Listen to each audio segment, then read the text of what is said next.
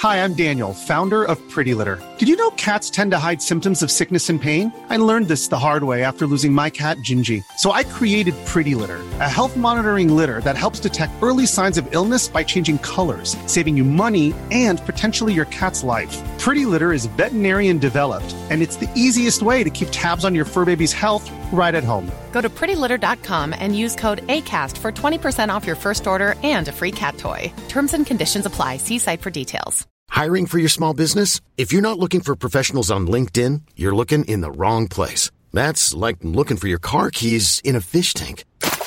LinkedIn helps you hire professionals you can't find anywhere else, even those who aren't actively searching for a new job but might be open to the perfect role. In a given month, over 70% of LinkedIn users don't even visit other leading job sites. So start looking in the right place. With LinkedIn, you can hire professionals like a professional. Post your free job on linkedin.com slash achieve today. Many of us have those stubborn pounds that seem impossible to lose, no matter how good we eat or how hard we work out. My solution is PlushCare.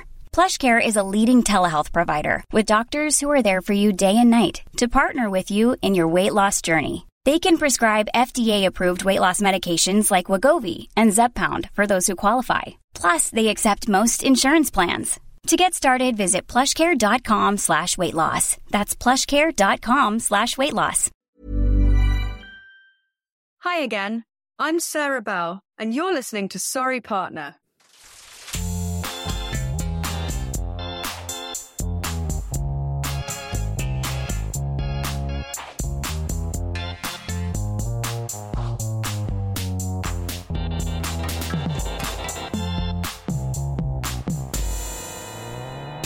Hello, and welcome to Sorry Partner, a podcast about bridge and all things interesting to bridge players, brought to you by Bridge Partners and Friends, Catherine Harris and Jocelyn Startz. On today's program, we feature part two of our interview with English champion Sarah Bell, who talks about realistic but positive pep talks, the debate over cards versus tablets, and her favourite bridge books. Plus, she shares her top tip for developing players. But first, let's kibitz. Hi, partner. How are you, Jocelyn? I'm great, Catherine. How are you? I'm very well, thank you. I, I would like to introduce you to a new term, NPA. NPA. Non public administration. That's it. Actually, no, no, No. it's it's it's new partner anxiety. Oh, oh yes. Yes, NPA. this is where I find myself this week because I am about to play with a new partner for the first time, and I can't tell you the range of thoughts I've had about this. I'm looking forward to it, but I'm so not looking forward to it. All the build up to it, it's just irritating me, which is so phenomenally unreasonable. I, I just don't understand myself. I think it's mostly about the card. I am so in love with our system I that know. it just annoys me to have to play anything, else. Anything and I, else. Anything else I find illogical and ridiculous. And it's like, oh, God. Okay. And look, I have, I've, I've, I've mostly interacted with this person by email and had one conversation and they are very nice and they are so amenable and they've been prepared to change this and do this. But you know, you can't start saying, Oh, I want you to do, you know, like, you know, all our splinters and our thises and our that. You just can't do it. So, so there's that element of it. And then there's this other element of it, which is even while we're trying to, you know, figure out or agree to some kind of system that we're going to play, I'm really mindful because I now have quite the history of playing with, with many people in many situations that it's never that first game really that's the issue, that the, the problems start to rear their heads on games two and three or, you know, in three months or whatever. And so Interesting. I'm just thinking, oh, You're in Okay. for you're in for a slog. yeah. You're like, in you're in for you're you're it's it's not just a one. No, and and and it's like great. Maybe this is going to be really great, and you know we always hope it's going to be really great. But let's be honest, how often is it really great? Yeah. Yeah, Well, is there any way that you can just be like, I am going to be easy breezy. I'm just going to see what happens. No expectation and no pressure. yeah, that sounds like you, Catherine. I know that's me. Well, I had to play on um, Sunday. It was lovely. I was invited to a house game where I played with 12 different partners over the course of the day. So you played two boards with each partner, and there is absolutely no time to get aligned on a card. And of course, I had NPA 12 times. Actually, no, two of the people are semi regular partners with whom I have detailed cards. So that part was okay, except for I had to remember because they're, you know, different from everybody else, each of them. Um, but so that was 10 NPAs. Um, and yeah, it, it, it is, you want to make a good impression. You want to have a successful game. You want to communicate with partner. Um, you want to make it as easy as possible, but you also don't want it to be like, I don't know. I mean, you want to make it as easy as possible for your partner to understand your bids and make decisions that make sense. But it's super stressful. I was stressed out. I think everybody else was having a lovely, enjoyable, relaxing time. Mhm. And I was all stressed out because I had NPA 10 times Yeah. in a day. Yeah. Oh, wow. Well, maybe then you won't need to have it for another five years. I doubt any of those 10 people will want to play with me again. well, I was but- about to say, was it a bit like speed dating? Were there any of them potential? you know, it was such a blur. Yeah. Um, I wasn't even, I actually wasn't even thinking about that. I was just like, this is stressful. Can we just get through it kind of thing? And then it was such a relief. The two times I got to play with people with whom I have an established partnership, it, it just felt like a, such a, a, a lovely relief. So this is not my cup of tea either, but I, I enjoyed it at, and I was very glad to be invited. And in fact, I know some of the people who were there are listeners. So please don't take this as any indication that I wasn't super thrilled to be there. It just was more anxiety producing than perhaps it should have been. Well, as you know, I hope you're my favorite partner, and seeing you today just makes me look forward to the next time we're playing even more. Me too. I can't wait. So, Jocelyn, I've been digging around in the mailbag and we have some letters. Oh, phew. I was worried you were digging and not finding anything. No, no. no, no. Our listeners have come through. There are two letters for us this week. Our first letter is from Frank, who we've met. Yes. Hi, Frank. Hi, Frank. Frank writes to us about playing against the Meckstroths. In the 9 a.m. speedball on BBO, I've often noticed the Meckstroths and looked forward to playing around against them sometime. It happened this week. We started out okay in five hearts, making six, but 82%. Very nice. On the second board, I had a bigger hand, 6331, with 15 points, and my partner opened one heart. I responded one spade and Jeff Meckstroth overcalled four clubs.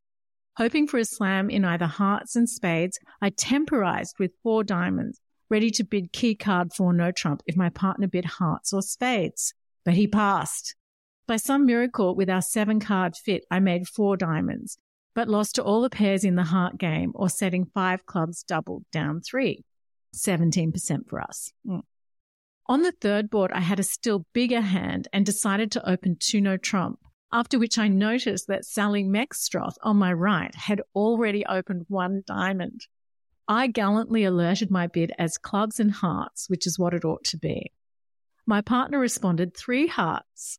Now what? I knew we should be in no trump, so I bid it with the slim hope that my partner might pass this non sequitur. He bid four clubs. I couldn't stop below game. I bid four no trump. He bid five clubs. He made it, but since most pairs were in three no trump making four, we got just 29%. I decided not to remind the Meckstroths that I knew them from playing against them on one of Larry Cohen's cruises. oh no, the Meckstroth, they're, they're just such wonderful people in the bridge world. We're so lucky. Yeah, so lucky. Nice work, Frank. Even if it didn't work out, so nice to have that experience. Now, next letter today, Jocelyn, is from Jill in Australia. I, I have met Jill. Jill was living in Melbourne, but she now lives in Queensland, which is further north. She writes, Hi, Catherine and Jocelyn. Thanks for the great podcasts. Oh, thanks, Jill. I am an American who has lived in Australia since 1995 and only took up the game when I moved there. Funny story from my first year of bridge. I was essentially a novice and knew nothing about the bridge world. I had no clue about master point rankings and was unaware that there were pros and sponsors. One night at our club in Melbourne, they were announcing rank promotions and mentioned that one of the members, Andrew, was recently promoted to Silver National Master which was not a particularly high rank here in Australia, but I had no idea and was impressed. I was then incredibly flattered when this Andrew asked me to play in the Victorian Open Pairs, which was a prestigious evening competition held over four weeks. I was so nervous that I took the day off work so that I could be well rested. It's very cute, Jill. The first night, for whatever reason, we walked on water.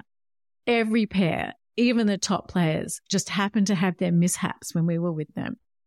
One expert pair let me make an unmakeable three no trump and were fuming at each other.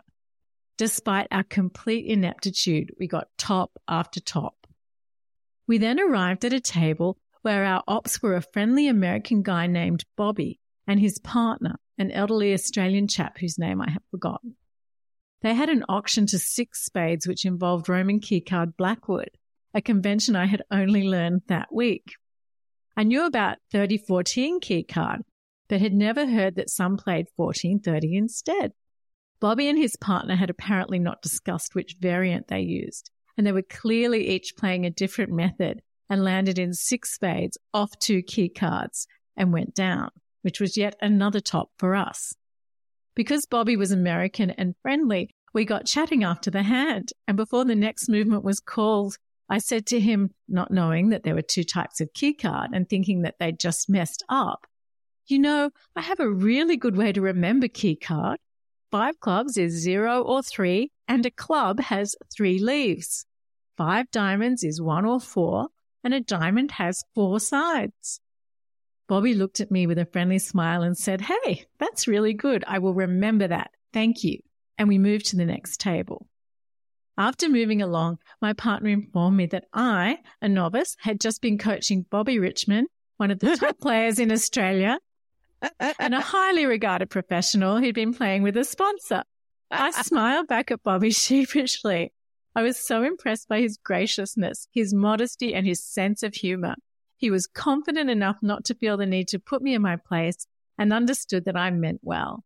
Over the subsequent years, as I improved at the game, we encountered one another often at the table. I never saw him behave anything other than graciously and with good humor. Bobby was a legend.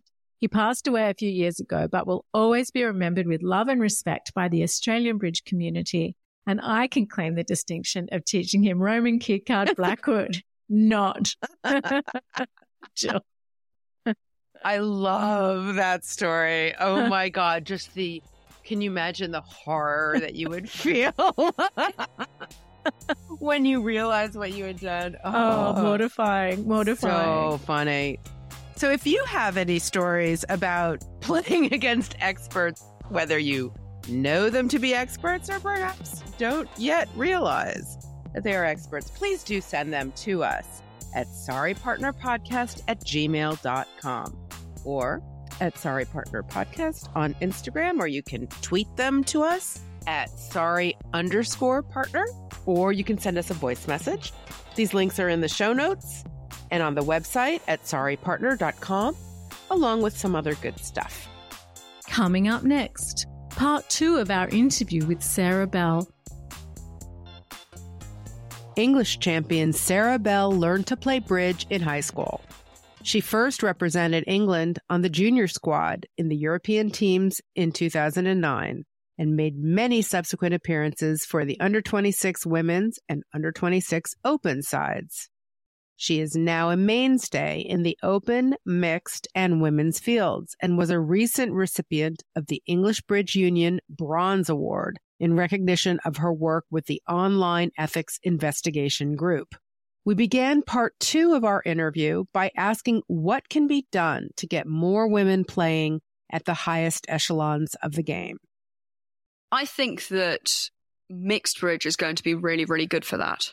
I've long been a huge fan of junior women's bridge, simply because I don't think I'd still play bridge if it hadn't existed when I was young. I was sort of very aware of a lot of sexism in junior bridge when I was starting the game. And I think I quite quickly would have decided that I could find another hobby if I hadn't sort of had that sort of women's only space to be able to go and play in. At the same time, if you're looking at sort of non junior level, sort of the women's game always has a little bit of a tension in that it simultaneously gives women a route into the game and a way to play internationally and sort of a way to get to know each other and to sort of form, you know, something of a network and a community and to really encourage women into bridge and international at an international level. But at the same time, it can also be a tool by which women are held back. And I've really felt that tension since I've stopped playing as a junior. Whereas I think mixed bridge kind of releases a little bit of that. It means women are now more able to play international bridge in their strongest partnership, whether that's with another man, with another woman, or with a man. It provides another way into international bridge for them. And if they've got a greater choice of partners in international bridge, then of course you're going to see stronger partnerships involving women coming out of that. And I think cross pollination is broadly a good thing. You don't have a sort of very segregated men's game and women's game. And I know that it's not men's, it's open, but in practice, there aren't many women there, which can lead to sort of quite different fields and quite different styles and ways of approaching the game. Whereas having a crossover area allows a little bit more movement, I think. So I think that mixed bridge is going to be really good for women in bridge, not just because I get to play with my husband, although that's quite convenient.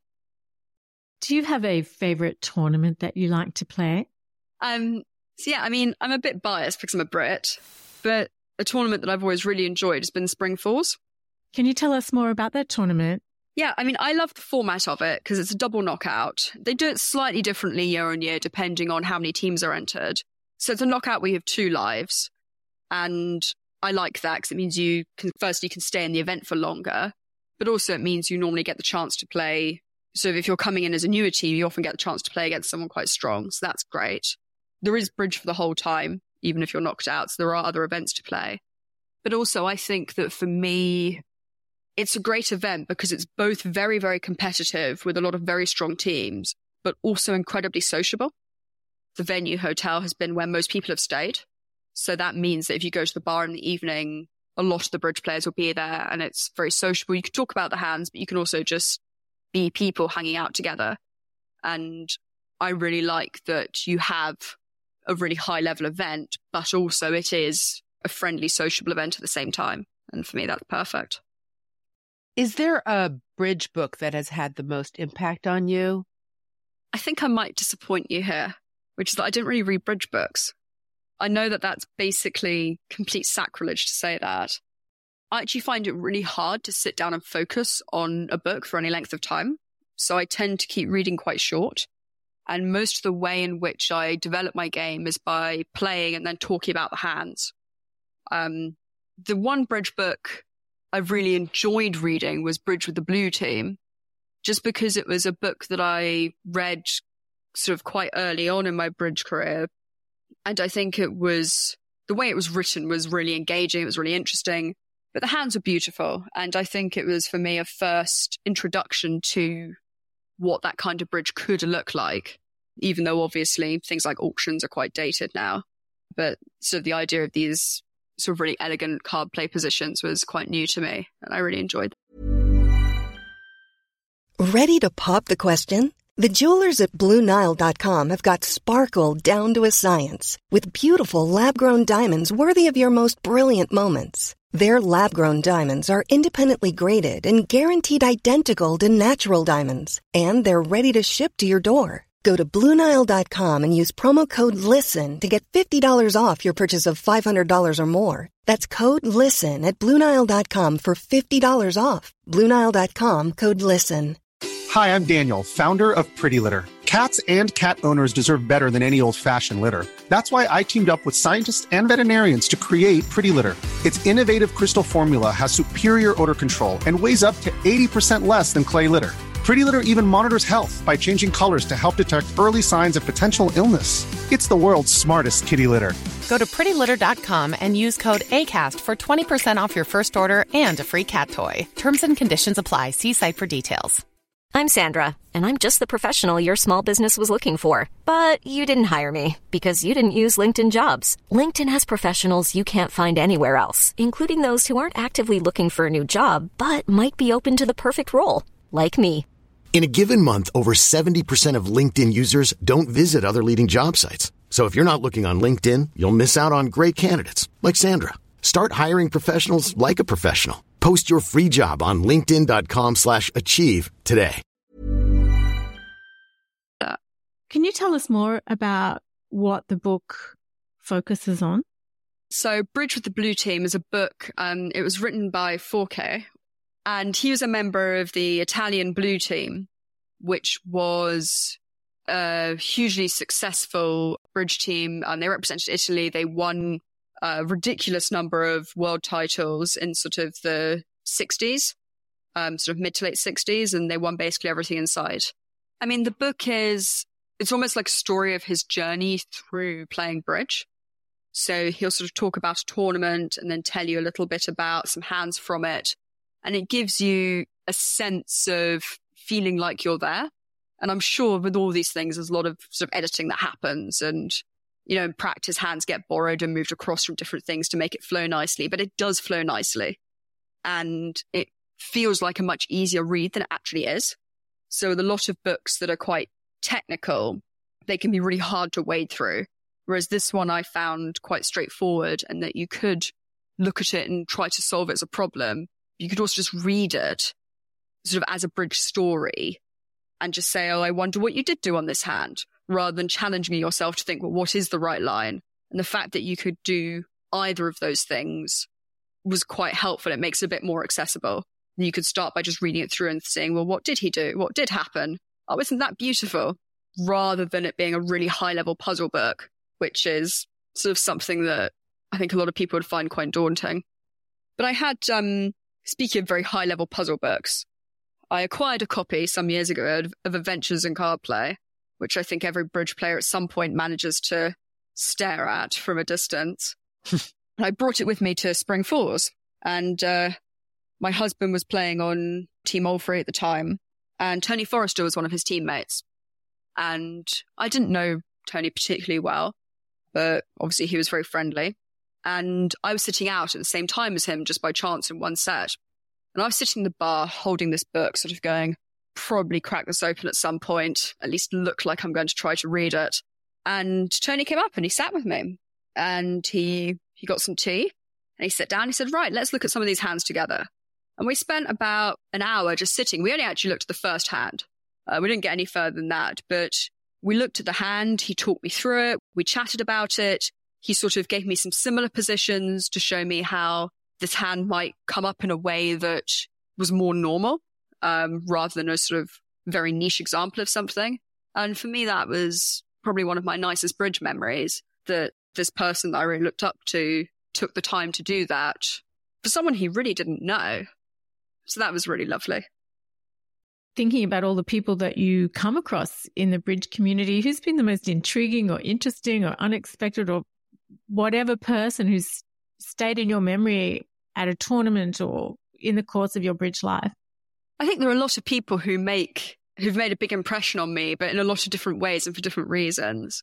Someone that I always enjoy seeing at tournaments and watching is Zia, uh, which I think could be quite a common answer. But he's, I mean, he loves having people watching him and he knows how to, he sort of knows how to read the room and like have a good tone at the table that, you know, if it's a more relaxed event, he'll be quite chatty. Obviously, if it's a serious event, he understands when not to be. But whenever you watch him, something interesting happens. So I really enjoy that. We spoke to Zia a little while ago now, and we were really interested in the way that he was able to apply psychology to his game. I'm just thinking about you in terms of a tough tournament. If you're under pressure, do you draw on any particular devices or mental tools to handle those situations? I actually have um, a bridge playing friend who I phone up and say, Can you give me a pep talk? and what do they say to you?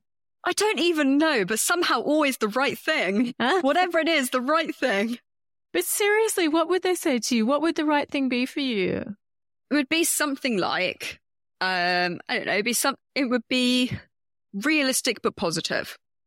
So something like, you know, with these bad things have happened, but you're still in it. You know, if these good things happen, hopefully we are still in it. And maybe telling me what I need to do. So something practical you can hold on to.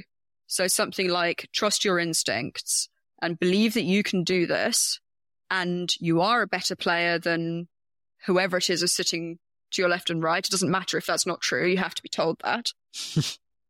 and I guess you need someone who's going to put you into the mindset that winning this match is within your control and that you can do this personally, not by kind of doing big and fancy things until you get a 24 imp swing, but just by playing your best game, that is good enough.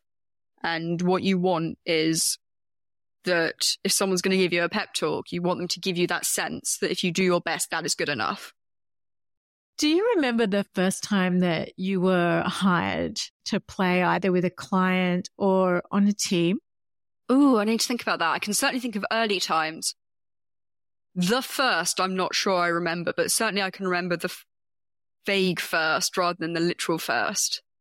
That was a really odd experience for me because I had this sense that this was a normal thing because I was surrounded by bridge professionals. That was very much a world that I sort of had a bit of a toe in.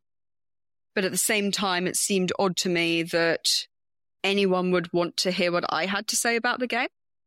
And the playing wasn't actually such an issue in that I think most people are able to convince themselves that they're pretty good players, even when they're not. And that was certainly true for me. but the idea that someone would actually want to play a duplicate with me and sit down and ask me to go through the hands with them, that was, that was quite odd to me.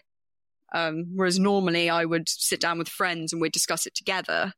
So yeah, that, that was odd, but I felt, I remember feeling really happy though, and I really enjoyed it. But was it odd partly because it was a change of status? Yes. And I think with any change of status like that, there's a fair amount of imposter syndrome that creeps in. And I think something I had to be reminded of a few times was just because I don't feel like I'm as good as, I don't know, or just because I'm not as good as X top player doesn't mean that I can't do this.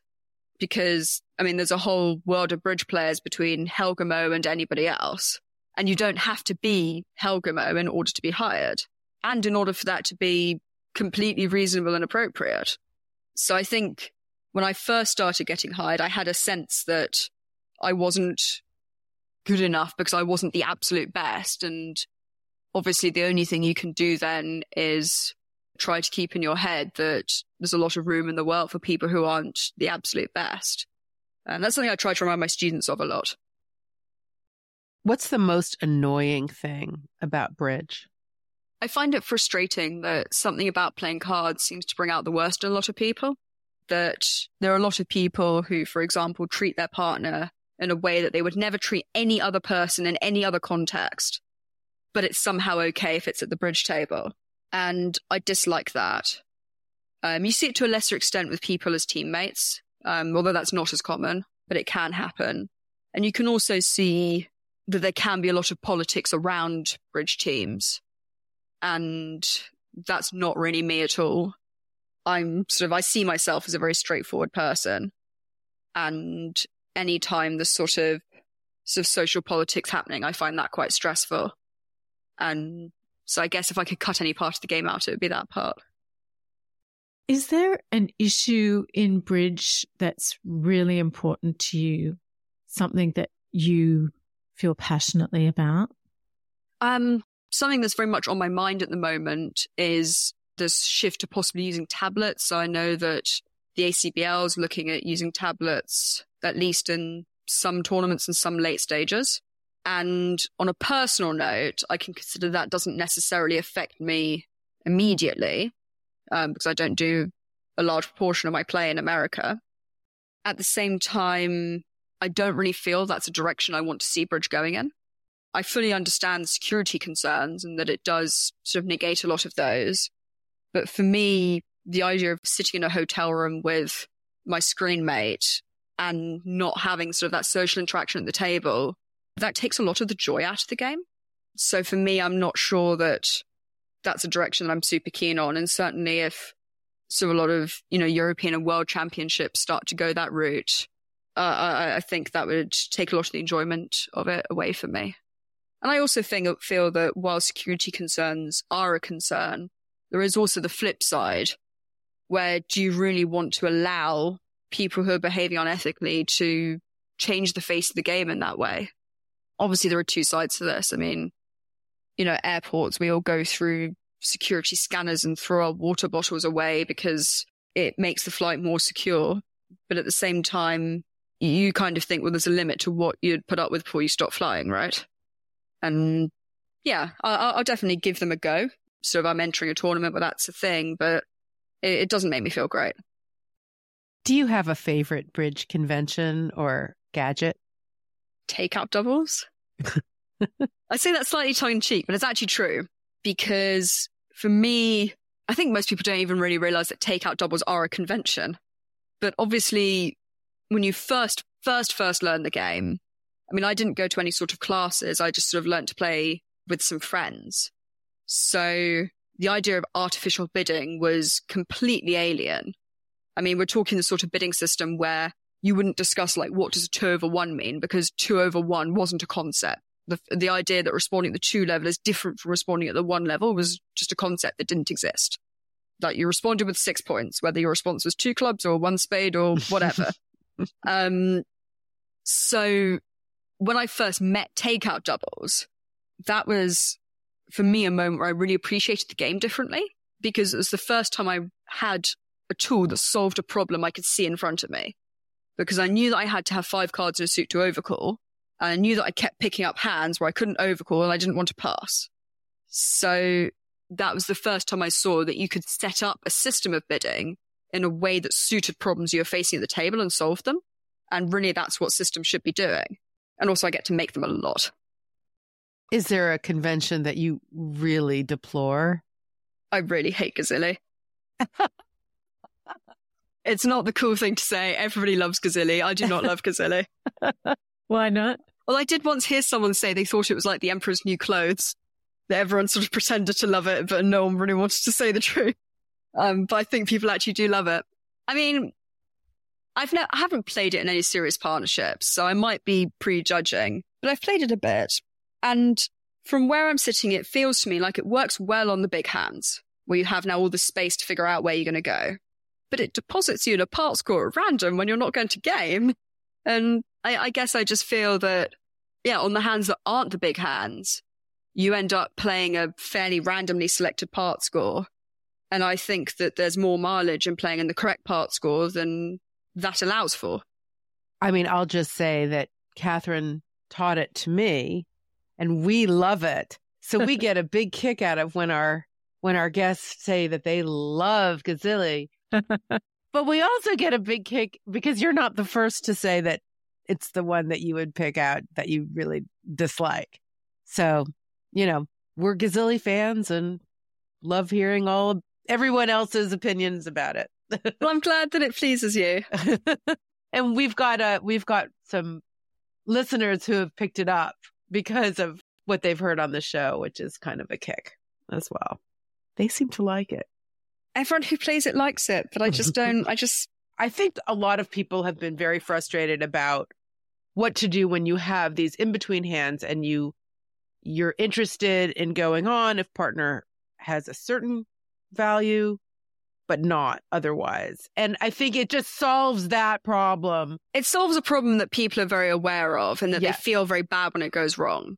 And it's great when it comes up is the thing. Like when you actually get to make the two club, two diamond, it, it's going well. I mean, it depends. Obviously, there are lots of variants, Uh, My, my objection is not on the good hands, it's that on the bad hands, you just lose precision in where you land up.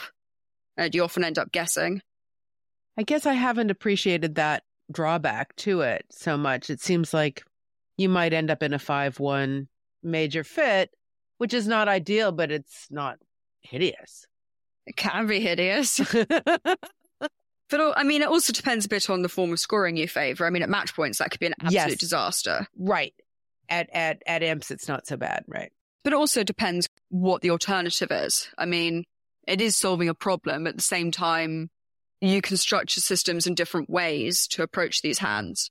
I mean, I don't do anything particularly fancy, but I don't feel that I lose large numbers of imps because I don't get these hands to game when I need to. What is the best bridge tip or advice that you've ever been given or that you can share with us? Um, I was given a piece of advice when I was a junior, which really stuck with me, and I really took it to heart. Which would be a piece of advice that'd be too late for me if I start if I was given it now. But it was really good and it served me very well. And it was given to me by Heather Dhondy, who said, "Play whatever carding and leads your partner wants you to, no matter what they are. Do it now while you're young and new to the game, because you'll get your head around all of it now and you'll be able to play it forever."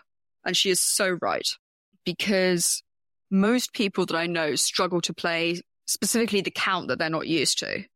Attitude people can generally switch up. Count people struggle with. Lots of people struggle to switch away from their normal leads as well. They might have a couple that they're used to, but it's a bit awkward there. Whereas because she gave me this advice, I made an active effort to do exactly that and to be comfortable playing all the standard card play methods without having to really think a lot about it. And firstly, it's nice to just be able to do whatever and not not have to worry. But it also opens up a lot more options in terms of partnership. A lot of people are really wedded to their way of carding, and actually being able to be flexible gives you more options. Um, it also is a great trade um, because if you say to your partner, "I'll play reverse count for you, but you have to play this," they will agree to anything because they do not want to have to play standard count. What is it that you might trade for? not having puppet Stayman over two no trumps, not playing Gazzilli. Um, although you can normally get off things like that by claiming you don't know it. I've never played it before. I'm sure I'll mess it up. Best to keep it simple. Sarah, thank you so much for joining us today. It's been great talking to you. Thanks, Sarah. It was terrific. Thank you very much for having me. It was lovely to talk to you both. And that's the show. Many thanks to our guest, Sarah Bell. Thank you also to our Sorry Partner posse of listener supporters who make the show possible. Sorry Partner is produced by Katherine Harris with production assistance from Jade Gray and David Turner. Our theme music was composed by Jocelyn Startz and produced by Daniel Graboy, with additional music by Elijah Meltzer. Send your bridge stories and comments to sorrypartnerpodcast at gmail.com or send us a voice message. And please consider joining the Sorry Partner posse that helps keep us on the air, so to speak. You'll get ad free episodes, a monthly newsletter, bonus audio from time to time, and other supporter perks. These links and a link to our discount offers and merch store are under the episode description in your app, on the website at sorrypartner.com, or wherever you like to listen. We'd love to hear from you, but be nice, or we'll call the director. Until next time, play well. May all your finesses be on side. And remember, as Sarah says, if you're new to the game, play whatever carding and leads your partner wants to play. Get your head around them now, and you'll be able to play them forever. Thank you, partner. Thank you, partner. Bye. Bye.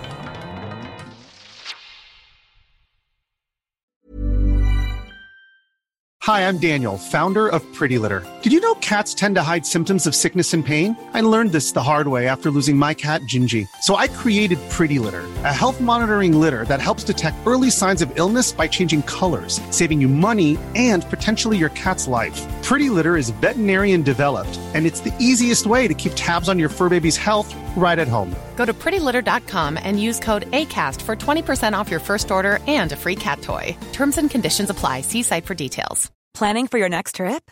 Elevate your travel style with Quince. Quince has all the jet setting essentials you'll want for your next getaway, like European linen, premium luggage options, buttery soft Italian leather bags, and so much more.